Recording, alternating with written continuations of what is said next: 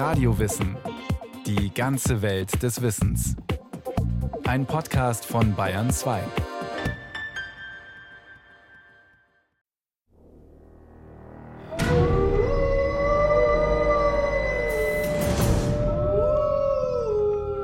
Sie müssen ein unheimliches Volk gewesen sein, faszinierend in ihrer Fremdheit und zum Fürchten in ihren Sitten und Riten, die Germanen, zumindest für die Schriftsteller der Antike. Wenn römische und griechische Autoren über die Germanen berichten, klingt das oft genug nach einem Horrorroman. Zur Zeit von Christi Geburt notiert der griechische Geschichtsschreiber Strabon, was die Priesterinnen der germanischen Kimbern mit Kriegsgefangenen anzustellen pflegten. Sie gingen im Heerlager den Gefangenen mit dem Schwert in der Hand entgegen, begrenzten sie und führten sie zu einem Bronzekessel, der etwa 20 Amphoren fasste. Eine der Priesterinnen bestieg eine Leiter, um dann einem jeden, der emporgehoben wurde, über dem Rand des Gefäßes die Kehle durchzuschneiden.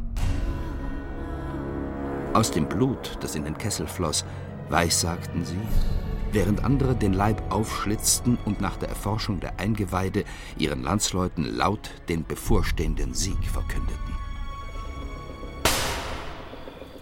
Strabons römischer Kollege Tacitus berichtet schaudernd von Wäldern, in denen Pferdeschädel an die Bäume genagelt waren oder erhängte Kriegsgefangene im Wind baumelten. Erheblich idyllischer liest sich seine Schilderung des Frühlingsfestes, das man zu Ehren der Göttin Nertus veranstaltete. Auf einer Insel befindet sich ein heiliger Hain und in ihm ein geweihter, mit einem Tuch bedeckter Wagen, den nur der Priester berühren darf. Er gibt der Göttin auf der Fahrt mit dem von Kühen gezogenen Wagen das Geleit. Fröhlich sind dann die Tage und festlich geschmückt die von ihr besuchten Orte. Man beginnt keine Kriege, greift nicht zu den Waffen, alles Eisen bleibt weggeschlossen. Dann kennt man nur Ruhe und Frieden. Doch auch diese Idylle schlägt unversehens ins Grauen um. Bevor die Göttin Nertus in ihren heiligen Hain zurückkehrt, wird ihr Bild von Sklaven in einem See gewaschen. Anschließend ertränkt man die Sklaven, weil sie die Göttin geschaut haben. Eine geheimnisvolle Aura umwittert diese Kultur mit ihren Göttern und Helden, Elfen und Trollen, Moorgräbern und Menschenopfern. Wer waren die Germanen überhaupt? Was wissen wir von einem Volk, das keine Bücher, Schriftrollen und Lexika hinterlassen hat? Wie dachten sie über die Schöpfung und über das Ende der Welt? Glaubten sie an ein Jenseits? Wie haben sie gebetet und geopfert? Fragen über Fragen und denkbar schlechte Chancen, eine verlässliche Antwort zu bekommen, denn unsere Quellen sind stumm, sie schlafen in den Vitrinen der Museen und in den Depots der Forschungsinstitute.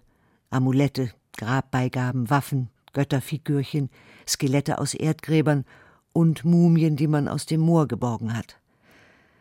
Die schriftlichen Zeugnisse stammen entweder von griechischen oder römischen Chronisten, die ihren dekadenten Zeitgenossen die rohen, aber auch unverdorbenen nordischen Krieger als Vorbild vor Augen stellen oder sie wurden zu einer viel späteren Zeit von christlichen Mönchen verfasst, die die ungebärdigen Heiden nun, ganz im Gegenteil, als abschreckendes Beispiel nutzten.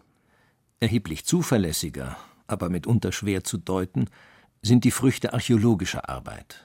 An mehreren Orten Südjütlands fand man in vermoorten Seen ganze Waffenlager. Schwerter, Lanzen, Körperpanzer, Zaumzeug, alles unbrauchbar gemacht oder angekokelt offenbar die gesamte Ausrüstung eines unterlegenen Heeres, welche die Sieger nach der Schlacht ihrem Kriegsgott opferten. An einem thüringischen Gewässer bei Oberdorla ist offenbar 1200 Jahre lang geopfert worden. Man fand Skelettteile von exakt 334 Tieren und von mehr als 40 Menschen. Ganz selten erleben die Archäologen eine Sternstunde.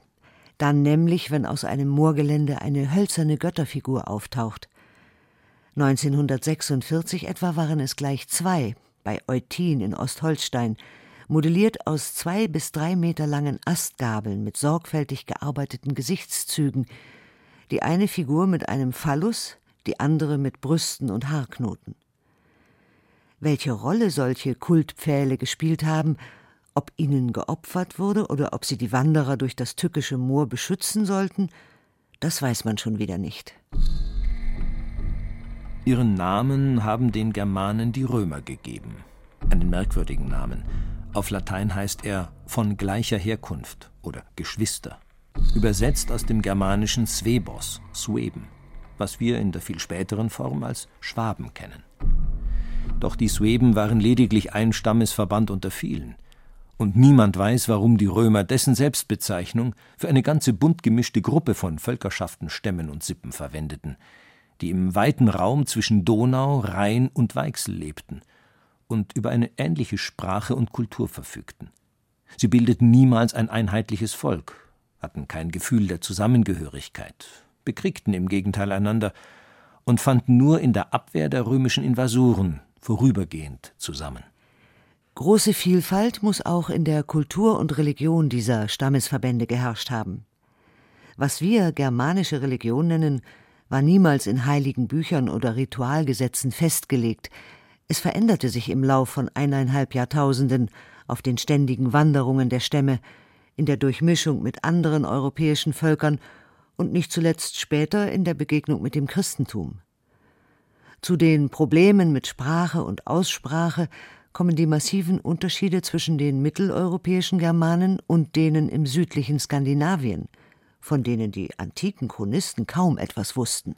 Probleme über Probleme, was uns nicht hindern soll, unbefangen zu erzählen, was gesichert scheint. Einmal, weil die alten Mythen so farbig und spannend sind, und zum anderen, weil es neben den vielen offenen Fragen doch auch zuverlässige Erkenntnisse über lange Zeiträume hinweg gibt etwa die Verehrung von Göttern in Gestalt hölzerner Pfähle, die Namen der Hauptgottheiten und die Opferung von Tieren im Rahmen großer Gemeinschaftsfeiern. Nach germanischer Vorstellung sind die Götter keineswegs die ältesten Wesen im All. Vor ihnen und vor aller Schöpfung gab es schon die Riesen, die zu den später entstandenen Göttern ein zwiespältiges Verhältnis pflegten.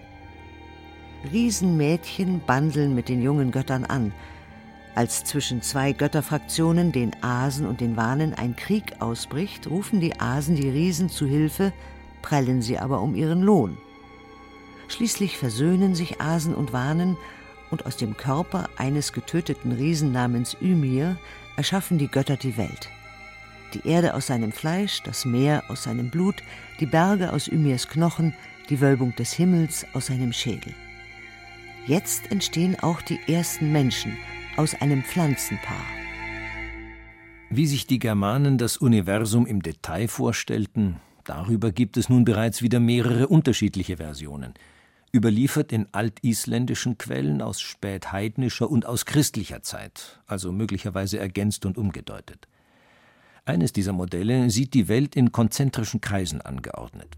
In der Mitte leben die Götter in Asgard und die Menschen in Midgard, der Urozean, in dem die schreckliche Midgard-Schlange schwimmt und sich vor Wut ständig in den Schwanz beißt, umfließt dieses Zentrum ringförmig und trennt es von Utgard, der Nichtwelt, wo die Riesen und andere Ungeheuer hausen. Das zweite Modell sieht ähnlich aus. Mannheimar und Gotheimar, Menschen- und Götterheimat, wie die mittelalterlichen Skaldendichter in Island und Norwegen so schön sagen, sind von Utgard, der Nichtwelt, durch einen stürmischen Fluss und einen Wald aus Eisen geschieden. Modell Nummer drei schließlich schildert das All als einen gigantischen Baum, die Weltenesche Yggdrasil. Ihre Wurzeln sind Menschenheim, Riesenheim und Totenheim. Ihr in den Himmel ragendes Geäst trägt Götterheim. Zwischen Menschenheim und Götterheim wölbt sich die gewaltige Regenbogenbrücke. Auf ihr reiten die Götter zu den Menschen und gelangen die toten Helden in ihr Paradies. In allen diesen Modellen ist die Schöpfung latent bedroht. An den Wurzeln der Weltenesche Yggdrasil nagt ein Drache. Im Meer lauert die Midgard-Schlange. Um eines Tages gemeinsam mit dem von den Göttern in Fesseln gelegten Fenriswolf und der Totengöttin Hel über die Welt hereinzubrechen und Menschen und Göttern ihr Ende zu bereiten. Die Erde wird zerreißen und der Himmel darüber. Prophezeit ein Runenstein im schwedischen Södermannland. Die Welt ist in Gefahr und das Menschenleben ein Risiko. Darum muss man sich die Gunst der Götter sichern. Als Ackerbauer und Viehzüchter erwarten die Germanen als Lohn für ihre eifrige Opferpraxis in erster Linie Fruchtbarkeit für ihre Felder, Gesundheit für die Tiere und gutes Wetter. Er herrscht über Regen und Sonnenschein, und es empfiehlt sich, ihn um eine gute Ernte und Frieden anzurufen. Weiß die skandinavische Snorra Edda über den Gott Frei oder Freier zu berichten, dessen heiliges Tier ein Eber mit goldenen Borsten ist. Bei solchen Gelegenheiten hat man an heiligen Plätzen Pferde, Rinder, Schafe, Ziegen geschlachtet und gemeinsam verzehrt. Schädel, Knochen und Fell hing man gern an Stangen im Moor auf oder versenkte sämtliche Überreste in einem tiefen See, um den jenseitigen Mächten ihren Anteil an der Kultmahlzeit zu geben. Die Forscher vermuten, dass auch Feldfrüchte, Milch, Käse, Brot, Wachs, Wollstoffe zu den regelmäßigen Opfergaben gehörten, doch davon lassen sich natürlich kaum mehr archäologische Spuren entdecken. Ganz anders im Fall der Siegesopfer nach gewonnener Schlacht. An manchen Orten hat man Tausende von Waffen gefunden. Reich verzierte Schwerter, Lanzen, Äxte, Messer und Pfeile, ja sogar vollständige Schiffe. Alles, was man erbeutet hatte, sollte den Göttern gehören. Nichts wollten die Sieger behalten. Der Ruhm genügte ihnen. Von der römischen Niederlage gegen die Kimbern 105 nach Christus berichtet der aus Spanien stammende Historiker Paulus Orosius. Die Feinde vernichteten alles, was ihnen in die Hände gefallen war. Gewänder wurden zerrissen und weggeworfen, Gold und Silber in den Fluss geschleudert, die Panzer der Männer zerhauen, der Brustschmuck der Pferde zerhackt, die Pferde selbst in Strudeln ertränkt, die Menschen mit Stricken um den Hals an Bäumen aufgehängt, so dass dem Sieger keine Beute, dem Besiegten keine Gnade zuteil wurde. Da sind sie wieder, die Menschenopfer, die es bei den Germanen unzweifelhaft gab, über deren Häufigkeit und Stellenwert man aber nur spekulieren kann. Knaben und Jünglinge waren offenbar besonders beliebt als Opfer, weil in einem jungen Körper mehr Vitalität steckt als in einem alten. Es gibt auch Berichte, wonach man Könige geopfert hat, weil man sie für Missernten und Hungersnot verantwortlich machte. Insgesamt gesehen aber scheint so ein Menschenopfer eher die Ausnahme gewesen zu sein.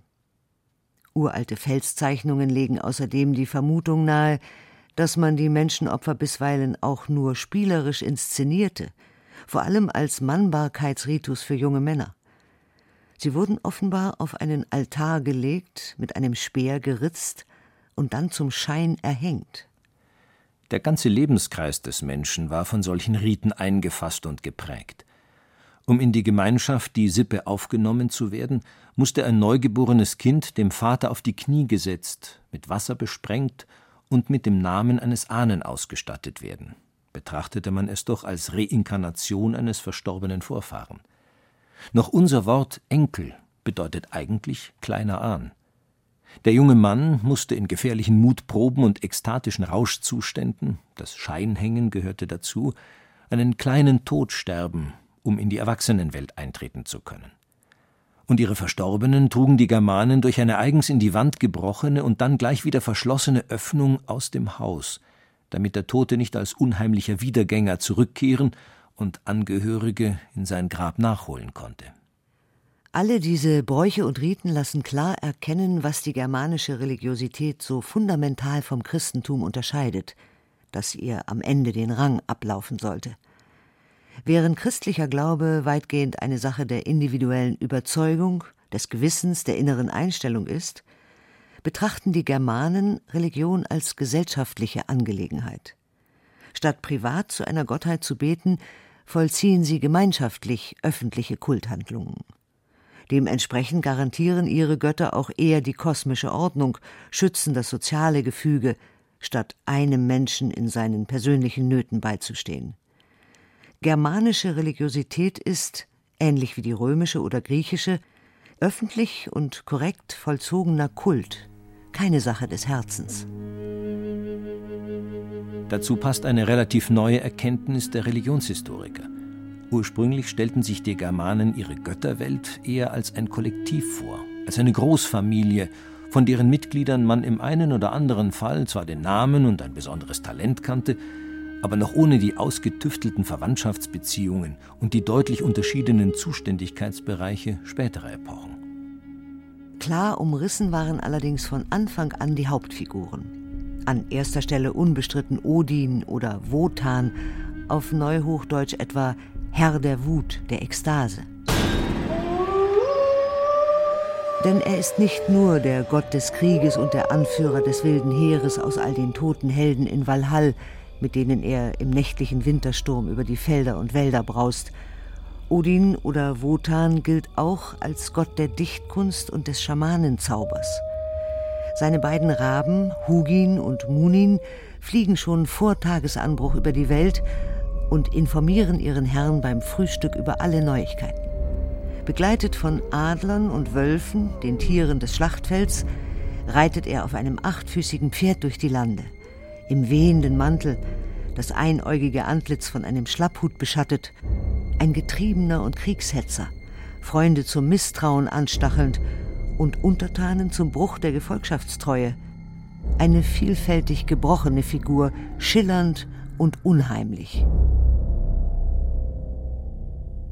Wie der klassische Antipode zum unsteten, unzuverlässigen Wotan wirkt Tyr, der Hüter des Rechts und des Schwurs, die einzige hochmoralische Gestalt im Götterhimmel nach unseren Maßstäben. Tyr ist nicht zu verwechseln mit dem Gewittergott Thor oder Donar, dem bärenstarken Kämpfer gegen Riesen und Ungeheuer. Thor ist ein trinkfester Kraftmeier und Raufbold, der mit einem Boxgespann so rasant durch die Welt fegt, dass die Erde Feuer sprüht und die Gebirge bersten. Hat er Hunger, und er hat eigentlich ständig Hunger, schlachtet er einfach rasch seine Zugtiere, und wenn er ihre abgenagten Knochen mit seinem wunderbaren Hammer Mjölnir berührt, stehen die Böcke auf und sind wieder lebendig. Mit einem gewaltigen Phallus wird der Fruchtbarkeitsgott Frei dargestellt. Bekannter ist seine Zwillingsschwester Freya oder Frigg eine hochbegabte Zauberin, und ihrem frivolen Bruder darin ebenbürtig, dass sie es mit jedem einzelnen der Asengötter getrieben hat. Attraktiv und zeugungsfähig scheinen sie ja alle zu sein, denn die Göttin Idun hütet zauberkräftige goldene Äpfel, die ihnen ewige Jugend sichern. Als Spenderinnen von Segen und Glück haben die Germanen besonders die Matronen verehrt, die auf Weihesteinen aus der Römerzeit gern zu dritt dargestellt sind.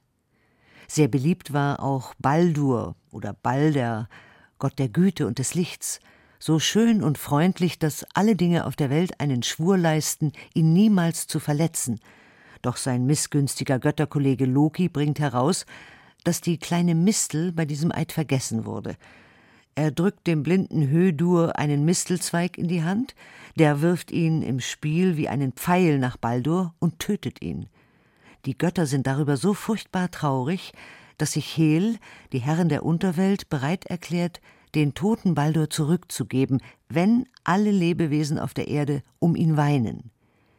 Wieder macht der hinterhältige Loki der Götterfamilie einen Strich durch die Rechnung. Er verwandelt sich in eine Riesin, die die Tränen verweigert, und Baldur muss bis zum jüngsten Tag in der Unterwelt bleiben. Aber auch Loki erwartet sehnsüchtig das Ende der Welt. Die erbitterten Götter haben ihn an einen Felsen geschmiedet, und eine Schlange bespuckt ihn mit Gift, was regelmäßig irgendwo auf dem Globus ein Erdbeben auslöst. Eine höchst unanständige Familie sind diese Germanengötter, unmoralisch, verschlagen, heimtückisch, voller Gemeinheit und Eifersucht, Lügner, Vergewaltiger und Schlampen, meilenweit verschieden vom gerechten Jahwe der Juden oder vom majestätischen Allah der Muslime. Die germanischen Gottheiten sind zwar stark und schlau, aber ihre Macht hat Grenzen. Genau wie die Menschen und die Riesen, die Zwerge, Kobolde und Elfen sind sie dem unerbittlichen Schicksal unterworfen. Ein Los, das sie mit ihren Götterkollegen in Indien und Persien, Rom und Griechenland teilen, wo das Karma herrscht oder das Fatum ganz anders als bei Juden, Christen und Muslimen. Die Germanengötter wissen zwar um das Schicksal, können es aber nicht ändern. Die Welt mit all ihren Bewohnern treibt unausweichlich auf den Untergang zu, den die Lieder der Skalden Ragnarök nennen, Abenddämmerung der Götter. Ihr erstes Anzeichen ist die Auflösung jeder gesellschaftlichen Ordnung. Da wankten die Eide, die Worte und Schwüre, die festen Verträge, die man vor dem schloss. Es befehden sich Brüder und fällen einander. Arg ist's in der Welt, viel Unzucht gibt es. Beilzeit, Schwertzeit, es bersten die Schilde, Windzeit, Wolfzeit, ehe die Welt versinkt. Nicht einer der Menschen wird den anderen schonen. Ein mörderischer Winter wird folgen, der drei Jahre lang ununterbrochen währt, mit Dauerfrost und verheerenden Stürmen.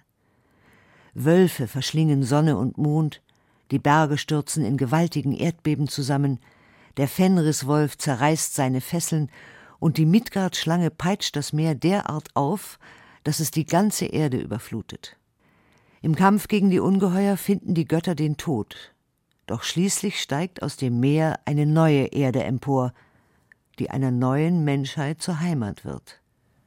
Der alte Mythos von der Götterdämmerung ist reaktiviert und verfeinert worden, als sich der Christengott schon durchgesetzt hatte. Für Religionswissenschaftler eine gelungene Methode, solch tiefgreifende Veränderungsprozesse zu bewältigen. Bis heute dienen vermeintlich germanische Vorstellungen, Werte und Bräuche als Projektionsfläche aller möglichen Wunschträume. Nicht nur die Nazis haben die Germanen, besser gesagt ihre Zerrbilder von den Germanen, zu Idealdeutschen erklärt. Die alten Mythen haben ihre Anziehungskraft keineswegs verloren. Neuheidnische Glaubensgemeinschaften, Esoteriker und Neonazis pilgern zu germanischen Kultstätten, wie es die Externsteine im Teutoburger Wald sind, feiern Sonnenwende und Walpurgisnacht, schwärmen von blauäugigen Helden der Vorzeit und von den Zukunftsaufgaben der weißen Rasse. Dass es sich dabei lediglich um eine wirre Pseudoreligion mit irgendwie germanisch aussehenden Versatzstücken handelt, ist den Gläubigen egal. Heute, da Aufklärung und Christentum gleicherweise nur noch mit schwacher Stimme sprechen, üben solche Botschaften eine verstärkte Faszination aus. Neben gefährlichen Träumen von Herrenrasse und Weltmacht steht die Angst vor einem öden Materialismus die Suche nach tragenden Wurzeln und verlässlichen Gewissheiten, die Sehnsucht nach Idealen, nach Gemeinschaft. Die alten Götter dringen aus einem esoterischen, bisweilen rechtsradikalen Untergrund neu an die Oberfläche. Man wird wachsam beobachten müssen, welche Welt- und Feindbilder sie mit sich tragen.